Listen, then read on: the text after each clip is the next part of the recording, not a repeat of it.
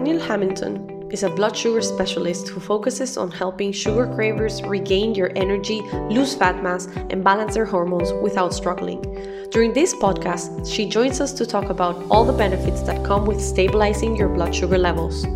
We talk about the short and long term side effects of insulin spikes, the misconception of fats, and several tips to start stabilizing your blood sugar levels today. Whether you struggle with energy levels, fat burning, unbalanced hormones, unknown headaches, or all of the above, keep listening for reasons why this is happening to you and how to solve them. Yeah, hi. Hi. Hello. How are you? Good. How are you? I'm good. Can you hear me properly? Yeah, I can hear you great. Okay, wonderful. I was introducing a little bit about you and also telling people how your content on Instagram is super informative, but also your humor is just like amazing. I love you. the way that you portray all the information out there. So yeah. Oh, thank Um, you. I thought you might have meant like the cats and you know my cat butt in, in my face the other day, but okay, we're talking Oh. about the memes. Okay. Yeah. um, so I, I mean, I did mention that you're a blood sugar specialist, of course, but I think it would be best if you can introduce yourself, tell us a little bit what you do and what exactly is uh, the blood sugar mastery. Yeah, so um, I my name is Danny Hamilton. I'm a nutritional therapy practitioner, and I became interested in blood sugar when I realized that my blood sugar issues and insulin resistance were at the root of my PCOS, which is polycystic ovarian syndrome. I had really bad PMS and PMDD, so I had a lot of hormonal issues that I was trying to treat. And I just couldn't make a dent in them. And then finally, I realized that my blood sugar was a problem and I didn't know what those signs were. I just, I knew I wasn't diabetic, but so I didn't think I had to pay attention to blood sugar. But diabetes is not an on and off switch. It's not like, oh, you mm-hmm. have it or you don't. It's this spectrum. And it starts with perfect blood sugar. And then it starts to become a little bit more dysregulated. And then um, by the time it starts getting to certain spots, people might be having blood sugar crashes all the time. Their blood sugar might be creeping up, and their doctor might label them pre diabetic or diabetic, but it's all part of this same spectrum. So, that being said, we can also, anywhere we are on that spectrum, we can begin reversing it and we can go towards that optimal level. And that's what I like to pe- uh, teach people to do on my Instagram page and my blood sugar mastery program, on my podcast, Unlock the Sugar Shackles, because I was able to do that for myself and it brought me so much freedom, so much better health. And I know we're going to go into that more, but yeah, that's my Yeah. story. Yeah, definitely. I think that a lot of people don't understand that even if you don't have diabetes or even if you don't have pre-diabetes or or any any sort of um, unstable blood sugar in that sense, you can always have sugar spikes. And actually, I'm sure that there's so many people out there that have all these blood blood sugar spikes that don't even know about it and they have all these they, they, they call them maybe like hormonal imbalances or like oh now i'm feeling bad or now i'm feeling good and they're not sure what it is uh, but yeah definitely let's dive into that so um, first i would like to maybe start explaining how glucose works and uh, kind of to explain people uh, if you can explain to, to people who don't know what exactly is the process of having uh, blood sugar spikes and uh, Yeah. therefore insulin spikes Yeah, perfect. So blood sugar and insulin, they go hand in hand. So when we eat something with carbohydrates and even things with protein, it starts to, we digest that sugar and we digest those carbohydrates and the sugar goes into our bloodstream. Our bloodstream likes to have about just one teaspoon of sugar in the blood at all times. It likes to have a small amount there, not too much, not too little. And that's that Goldilocks sweet spot, this spot where we want to have just enough. So when we eat something with a lot of carbohydrates or with with protein, the amount of sugar in our blood starts to go up. So the the uh, pancreas starts to secrete this hormone called insulin, and insulin's job is to take that sugar and put it into the cells of the body. So then the cells of the body, like into the muscles, into the heart, into the brain, into the liver, so that we can make energy with that sugar. So it's Mhm. not doing us that much good in our blood. But what starts to happen is over time, we get, if we spike our blood sugar really high, so we have a lot of carbohydrates at one time or something like that, um, and our blood sugar goes very high, we also get a really high spike of insulin. So this comes with a bunch of symptoms, which we can go into after. But um, when we get this spike of insulin, if we keep spiking it over and over and over again, that leads us to not feeling good. So we can feel bad with just one blood sugar spike, and mm-hmm. then we're mm-hmm. going to feel collectively worse after multiple blood sugar spikes. We don't want to be spiking our blood sugar all the time because this is what starts our direction this way on that blood sugar, mm-hmm. on that diabetes spectrum that we were talking about earlier. So right. um, the more often we spike our blood sugar, the higher our levels of insulin go because insulin doesn't come down as fast as blood sugar. So it starts to get elevated over time. And so we need more and more and more insulin to do the mm-hmm. job of putting the sugar into the cells of the body. And insulin can be, the level of insulin can be rising for 20 years before we see a change in blood sugar. So wow. it's something very important to also pay attention to because you might be like, mm-hmm. my blood sugar is perfect. My doctor says my blood sugar is perfect. But mm-hmm. what I recommend people to do is to really look at those symptoms, maybe get mm-hmm. a fasting insulin test, test their blood sugar. So there's a lot of ways to figure out what's happening with you, but starting yeah. to really connect to how you feel after your meals is really, really important. Mm-hmm. Is there a way, is there a way that people can maybe um, identify any of these symptoms? Are there short term versus long term symptoms of having yes. insulin spikes? Yes. So the short term symptoms of blood sugar spikes and having these insulin spikes, and sometimes we get such a big insulin spike that it puts away too much sugar so our sugar goes down too low and on on the way down when the sugar is going down or even on the way up we can feel feel uh, like symptoms anywhere on that in in that area like with our blood sugar. So mm-hmm. some of these common early first symptoms that we might experience would be a lot of things having to do with our brain. Um, so headaches anxiety depression irritability brain fog weakness tiredness difficulty concentrating dizziness shakiness um, heart palpitations sweats things like that so we mm-hmm. get a lot of those symptoms, and a lot of times those come with intense hunger and cravings. So as our blood sugar is plummeting, our body is thinking, "Oh my goodness, we are having an energy crisis because all our energy, like it's going away. All this blood sugar is going away." So the body starts to freak out, and the brain is like, "Oh my goodness, we need to get more energy." So it's going to send you signals all those signals that feeling hangry to go mm-hmm. get more food. And typically, if we're having a really steep crash of the blood sugar, it's going to send us a message to go get carbohydrates and sugar. It's going to be like, go grab a coffee at Starbucks, go grab a muffin, go, you know, get a granola bar, get an energy mm-hmm. drink. It's not going to be like, you know what, you should make a beautiful ribeye steak with some you know, butter and broccoli. It's not going to oh. tell you that, right? Sounds amazing. Yeah. so does that yeah, make sense? I think that's something that everybody. Oh, I'm sorry. I thought you were. Yeah. No, oh, okay. No, no, go ahead. That, that, I feel like that's something that we've all experienced at some point. At least when I was little, I remember that my I was like, oh no, I have a headache. I'm feeling super tired, and the reaction was, you need sugar. And of course, when we're when we talk about sugars, uh, plural, we're talking about fructose and sucrose, but uh, at that point in age, that that just meant like giving a cookie full of like artificial sugars and like really bad things for your body. Um, and that was like the quick solution to any issue regarding all the symptoms that you just mentioned right now. Uh, and I think that that's, I mean, it's changing, of course, and now people are learning a lot about this. So um, I'm and just then, reading the questions. Yeah, yeah, go ahead. I wanted to talk also about those are the short term symptoms. Those mm-hmm. are those quick, immediate symptoms. And mm-hmm. then as those progress over time, as we keep doing this, we start to have other symptoms.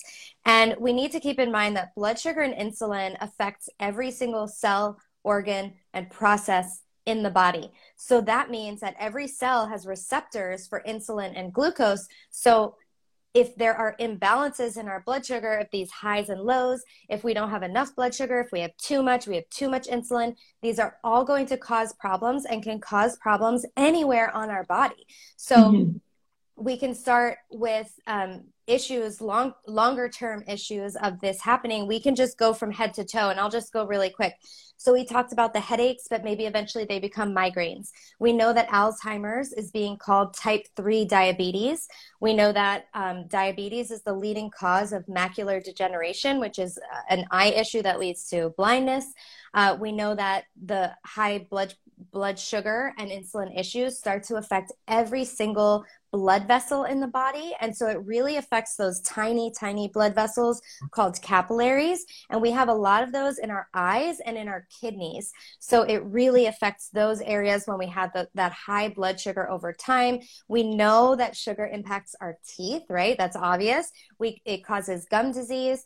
Um, high blood sugar used to cause um, these spikes used to give me acne, really, really bad acne.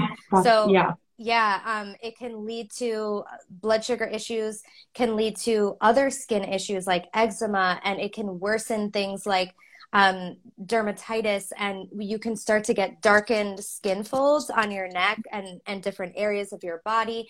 Um, with your heart, we know that insulin resistance is the leading cause of heart disease, high blood pressure, and um, strokes, cardiovascular issues, because it raises blood pressure, and also mm-hmm. because lots of sugar depletes our minerals, and we need minerals. So one gram one gram of or one drop of glucose requires 56 grams of magnesium molecules molecules that's the word i'm looking for. So one molecule of sugar requires mm-hmm. 56 molecules of magnesium to process. So if we're eating these foods from processed sources that don't come with the nutrients we need then we're going to be depleting our body of these essential minerals. And calcium is a mineral that contracts muscles, and then magnesium relaxes muscles. So if we think about the heart, we need the contracting and the relaxing, contracting and relaxing. So a lot of people develop what's called AFib or atrial fibrillation, where you get those irregular heartbeats when you mm-hmm. have blood sugar issues. Um, we know that it causes issues in the gut. It starts to cause the overgrowth of unwanted bad bacteria. We know it causes fatty liver. We know it affects our adrenal glands. So those highs and lows start to dysregulate our cortisol levels from our adrenals. We already talked about the kidneys and then fertility. So PCOS, which I used to have, is the leading cause of infertility. It affects about 10 to 20% of women, and it is driven by insulin resistance for the most mm-hmm. part, for the very vast majority of cases. And mm-hmm. so it's affecting fertility. Blood sugar issues affect fertility in females, but also in males.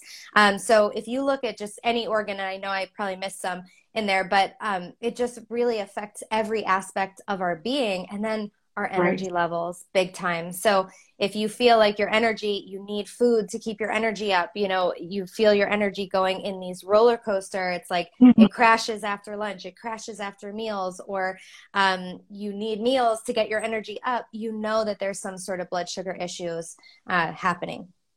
Yeah, yeah, no, it's it's it's crazy, really, how much it affects the every part of the body, basically. I mean, it's super interesting also that some people really do struggle to live healthy a healthy lifestyle uh, with so much information that is out there and everybody just tries of course whatever works for them because not not everything works for everybody.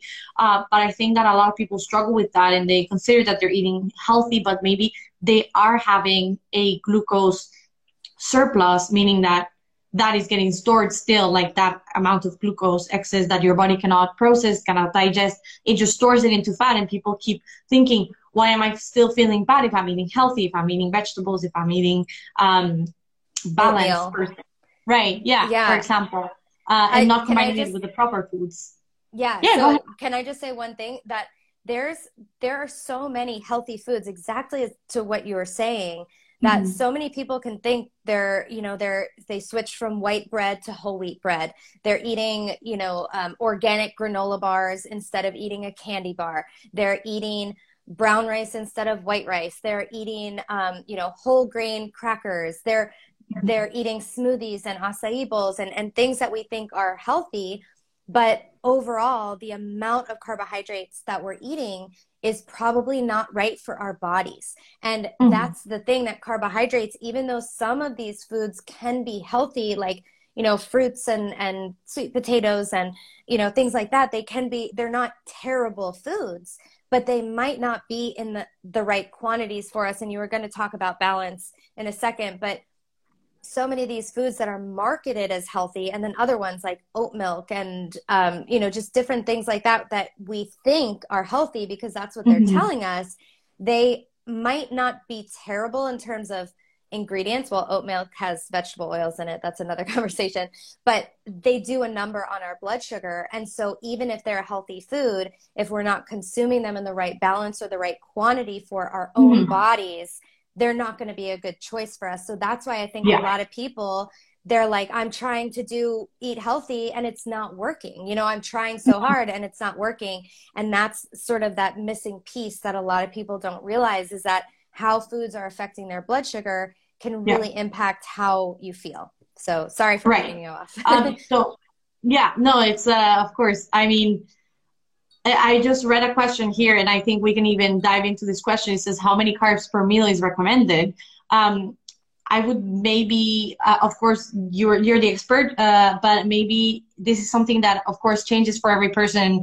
A lot of times, we we worry a lot about calories, which is not everything, and micronutrients, which is specifically what we should be looking at. Like you were saying, like combining that, that correct.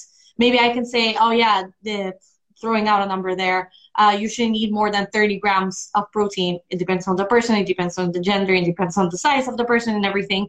Um, but if you throw a number out there, it's not going to be the same for everyone. So what would be kind of the suggestion that you would be give people regarding how many carbohydrates or maybe how they can combine foods that like you were saying before? Yeah so there like you said there is no magic number and this number is going to be different for everybody. So what i recommend is that you kind of take an inventory of how many carbohydrates you're eating in a day normally. So um, write down all your food write down the amounts and then later in the day after it's all done, put it into a tracker. If you do it during the day, you're going to uh, like you're going to be like, "Oh my gosh, I'm having so many carbs, I didn't realize." And then you're going to have fewer, you're going to have less later. So mm-hmm. just write everything down on paper, transfer it to the tracker, and just get an idea of how many carbohydrates you're eating.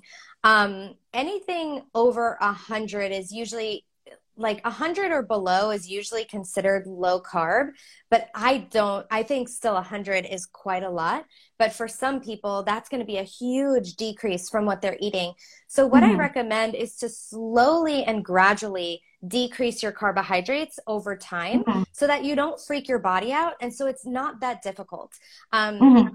that's one that's one way to do it um, and the other thing is getting a continuous glucose monitor i know in europe you can get them over the counter. Here in the in the states we can get them with certain companies. Even if your doctor won't give you a prescription you can work with these companies. They give you the prescription you can get them. But even testing your blood sugar with a finger prick meter that's where this bio individuality comes in. We need to see how a food is affecting our blood sugar because it could be 20 grams of carbs from a sweet potato, or it could be 20 grams of carbs from rice cakes. And they are right. going to impact your blood sugar so differently. So that's mm-hmm. where some of this testing comes in. And so right. we want to make sure we're not eating some of those little strategies or hacks or um, just tips for having your blood sugar not spike so high we never want to eat our carbohydrates first or alone. So if we have just an apple, that's not a good snack because that's going to cause a blood sugar spike and a crash because it's all carbohydrates. Yeah, there's a tiny bit of fiber in it, but that, that's not doing anything. So we always want to have some protein and some fibers or some maybe some vegetables. When I say fiber, I kind of mean those like green leafy vegetables or above ground vegetables. So like cauliflower, mushrooms, tomatoes, mm-hmm. things like that. So we get our fiber from those vegetables. Um, have our meal be some veggies first. We can do fats and proteins, which are really, really important. Sorry, I have cat hair all over my face always. um, and we can have the the fats and the proteins, and then we save our carbohydrates for last, and that makes mm-hmm. a huge difference. So we don't want to think about having a carb by itself, like a, a fruit by itself is not a good snack. I also don't recommend snacking if you can help it. You want to eat that you know, if you need to have snacks, maybe try to put them right at the end of your meal because they're going mm-hmm. to have less of an impact on your blood sugar that way. So, those are some strategies to keep the blood sugar from spiking. You can also go mm-hmm. for a walk or do a workout after your meal. You can have your meal after a workout. So after a really hard workout, you depleted your muscles of all the the glycogen, which is stored sugar. So then when you eat a meal that has carbs, it kind of just refills right back into the muscle. So when we build muscle, which is so important for blood sugar and insulin, we provide more of a like a sink or like a sponge that will suck up all that glucose and mm-hmm. insulin to take it out of our system. So that's right. really really powerful is the more muscle you have, the better your blood sugar might be. So that's a really powerful tool. Um, having some apple cider vinegar before the meal that can help with digestion, but also help to reduce the blood sugar spike. If you're here mm-hmm. in the mm-hmm. States or if you're in Sweden, um, there's a drink called Good Idea, and that does the same thing. So it helps to reduce the blood sugar spikes from meals. So that's really powerful because when we have those big spikes and crashes, that's what leads to all the cravings, all the imbalances, right. all the anxiety, and all that stuff. So um, those are some strategies. And again, there's no set number of carbs. Mm-hmm. So, what you want to do is you want to eat in a way, and if you're testing your glucose, I don't have my, um, maybe I, don't, I need to get my um, my calculator out because you guys use millimoles for testing blood sugar and we don't. So what what you want to look for when you're eating a meal is that you don't want your blood sugar to rise above 30 milligrams per deciliter at a meal, and that's 1.6 millimoles. So you don't want it to go up more than 1.6. It's not like, oh, 1.6 is terrible and 1.5 is great. Like we want that slow, gradual curve, right? Yeah. And so that's really important to look for. And then once you sort of get that, once you make sure that your blood sugar is not spiking more than 30, you'll feel really, really good. And mm-hmm. you might find that you do even better if your blood sugar doesn't go even up that high. Maybe it feels better if it stays, you know, just goes up a little bit like 10 or 20 points at a meal, which is like 1.6 times 2, like 3.3 or something like that. So, yeah. I, oh yeah. no, it would be less than that. It would be like, know, like 3.2 or something, I believe no, it would be 1.6 um, divided by two. Hold on. Um, around like 0.8 or 1.0 or something. So having just like a oh, really oh, like small, yeah, like a small bump in millimoles. So yeah, we don't want it to go over 1.6 in millimoles. And then sometimes perhaps even better is keeping it even lower. Um, we want to keep our blood sugar really stable. And we do this by having those fibers those healthy fats and the proteins at our meals. And then in the States, that would be um, we don't want it to go over 30, and then we want to keep it under that. So, um, yeah, that that's the magic number, the 1.6 or 30, mm-hmm. um, right. depending on depending on where you live. Yeah. Okay. Wonderful. That's good to keep keep note of that. Yeah, definitely. That that's that's a, a great thing that we have here in the in in Europe that that they can just sell those over the counter if, if there's anyone that like they they have those health those those yeah. are their health goals. That's another thing, right? Uh, what you were saying about bio individuality that um, everybody has uh, a different goal, a different health goal. Maybe there's people who actually want to gain weight, and by um, gaining, uh, when I'm saying uh, gain weight, I mean gaining muscle mass.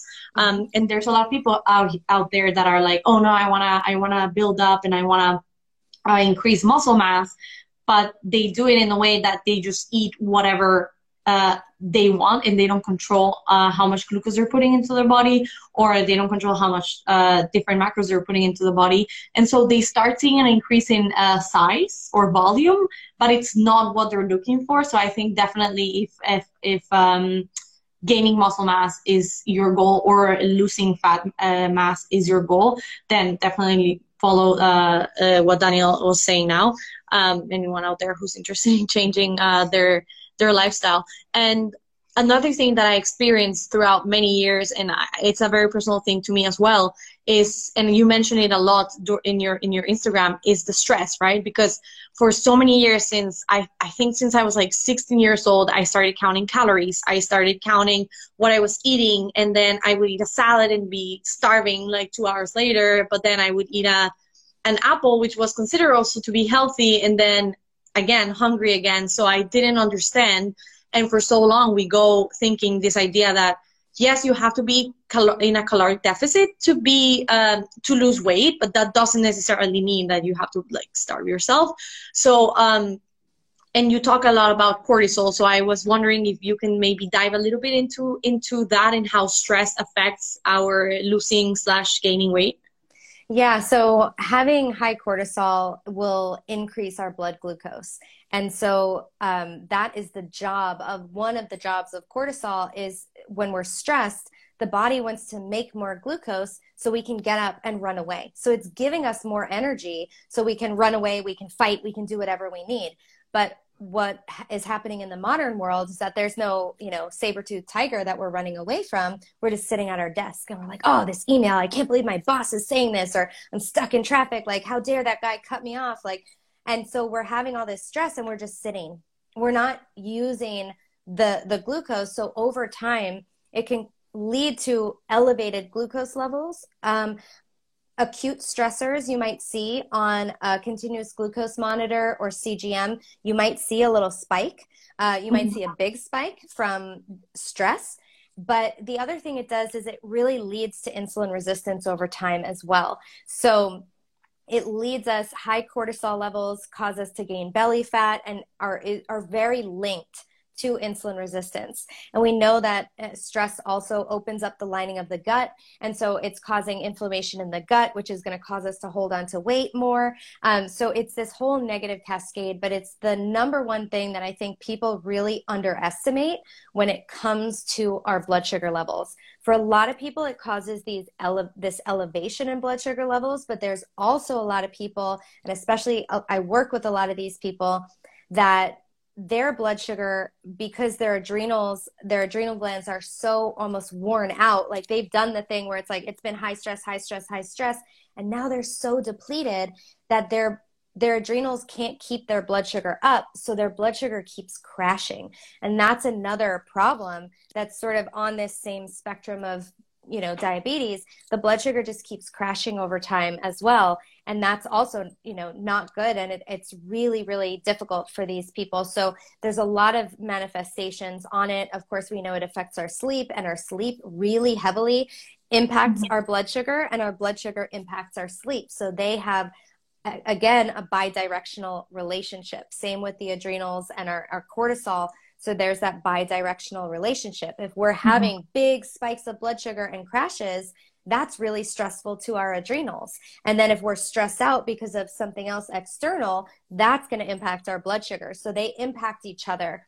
And um, yeah, so it's it's pretty wild. yeah, no, no, it's uh, it's definitely a, a whole universe to to learn about and to find out, but especially to understand how it works for you and your body and how you feel. I, I find it so interesting that, of course, the, the sleep and the, the stress, everything comes in together, right? The sleep, the stress, um, counting uh, the micronutrients, if you will, Sorry. exercising. But even even if we can jump back into exercising, um, does it does it? Uh, you were saying that walking helps. Does it have to be something that needs to be done like right after or like right before you eat or is it something that for example uh, uh, powerlifting or weightlifting will help uh, stabilize glucose better or worse or simply in a different way than walking or than running or than, do, than doing different types of sports.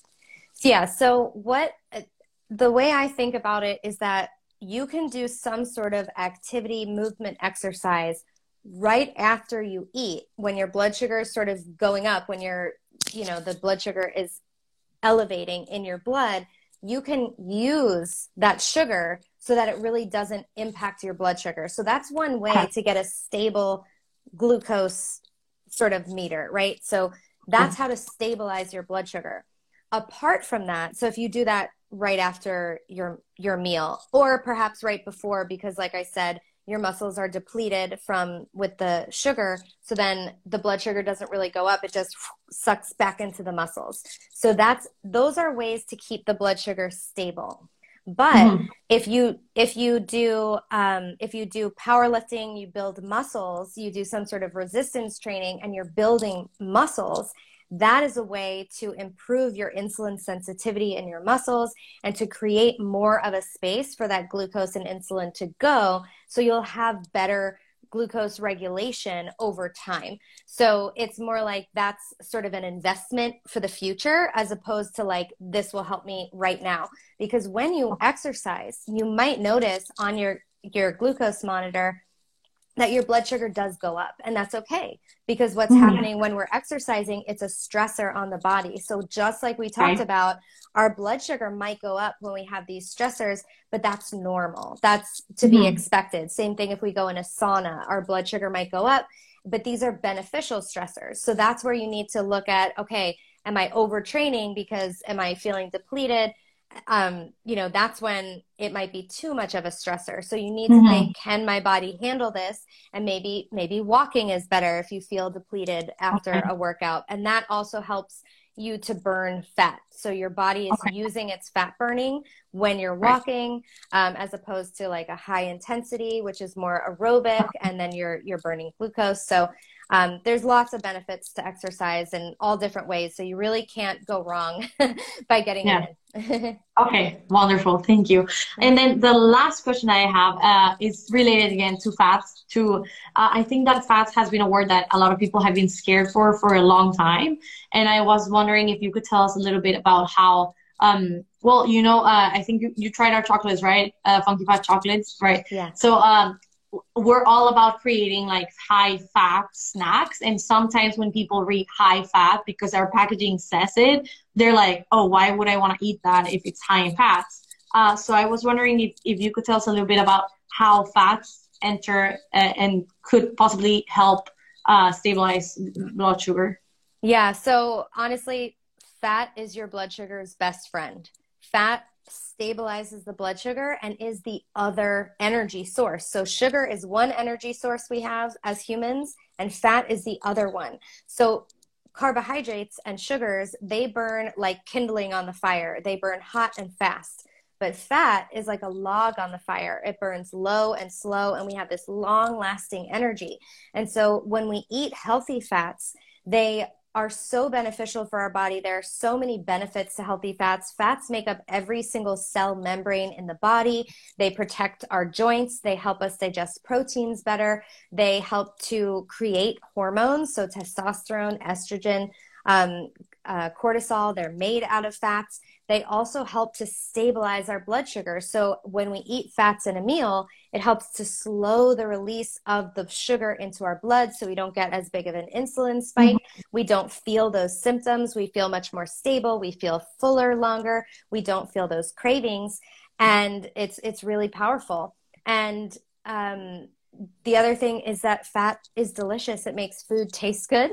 And um, that's also really important. So, one of the things that people will notice, they'll try to get healthy and they're like, well, I cut out the carbs. And so I had chicken breasts and broccoli. Like, but where's the fat? You're going to be so hungry if you just eat chicken breast and broccoli. You know, that's not a complete meal. We need to have the fats, the hormones need it, um, and we need it for adequate blood sugar. And mm-hmm. a lot of people, you know, there's a lot of misinformation out there. People are like, fat causes insulin resistance. Well, vegetable oils like canola, soybean, rapeseed, um, cottonseed, sunflower, those ones actually do cause insulin resistance because they they inflame the, the insulin receptors.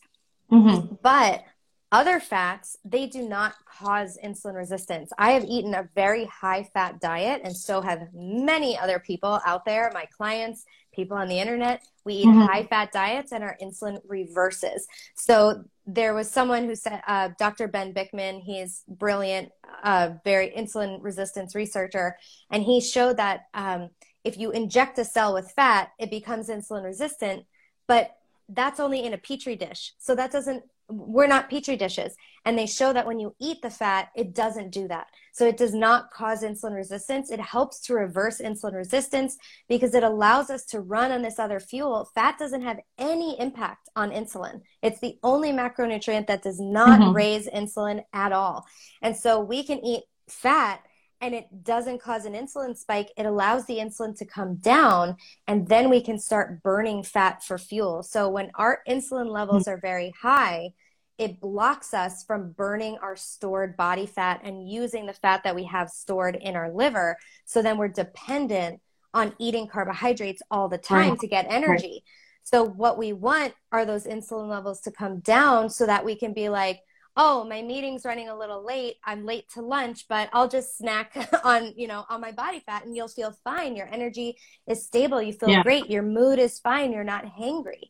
Um, so that those are just some of the many benefits of fat. And once mm-hmm. you embrace healthy fats that come from healthy animal sources butter ghee um, coconut oil avocados nuts seeds eggs um, you know fatty fish these are the healthiest foods that we have and we want mm-hmm. to embrace those and dark chocolate is one of those. Um, the stearic acid in um, in cacao butter is amazing mct oil really great for you. So all of these healthy fats are so good and they're your blood sugar's best friend. So um, really recommend like dialing up that fat. Yeah, including more healthy fats, definitely. Well, thank you so much. First of all, thank you for the call. Um, I'm very grateful that you were able oh, to yeah. join us.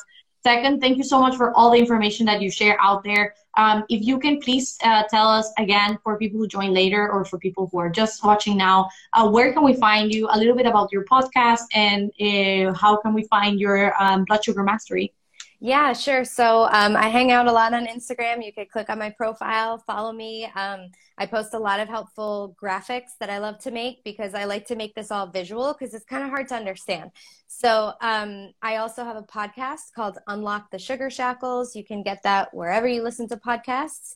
And my blood sugar mastery program is my signature coaching program we just started a new round. So the next round is going to come out in September. So I'm going to have a wait list for that soon. So make sure you follow me over on Instagram and um, also sign up for my, uh, my newsletter so you can get on the wait list for the next round of that if you're struggling with blood sugar if you want to sort of know you know what should i eat what shouldn't i eat like how should i reduce my carbs how should i pair my meals what do these blood sugar numbers mean and also if you have trouble staying consistent because that's half the battle, right? Sugar is everywhere. It's not our fault. They design foods to be super, super addictive. And it's it's not our fault that we can't get them out of our lives. So sometimes it helps to have those replacements, like the mm-hmm. chocolate that you have, and um, you know other foods that are that are just sort of like a swap. But eventually, we want to work towards eating real foods, and this is really, really powerful um, for our whole healing, not just our blood sugar. So yeah, that's my story. Wonderful. Thank you so much. We will leave all the information in the description in case anybody wants to check it out and check out your program. And again, thank you so much. And I hope you have a wonderful afternoon. Yeah. It was great too. meeting you. You too. Bye bye. Thank you. Bye.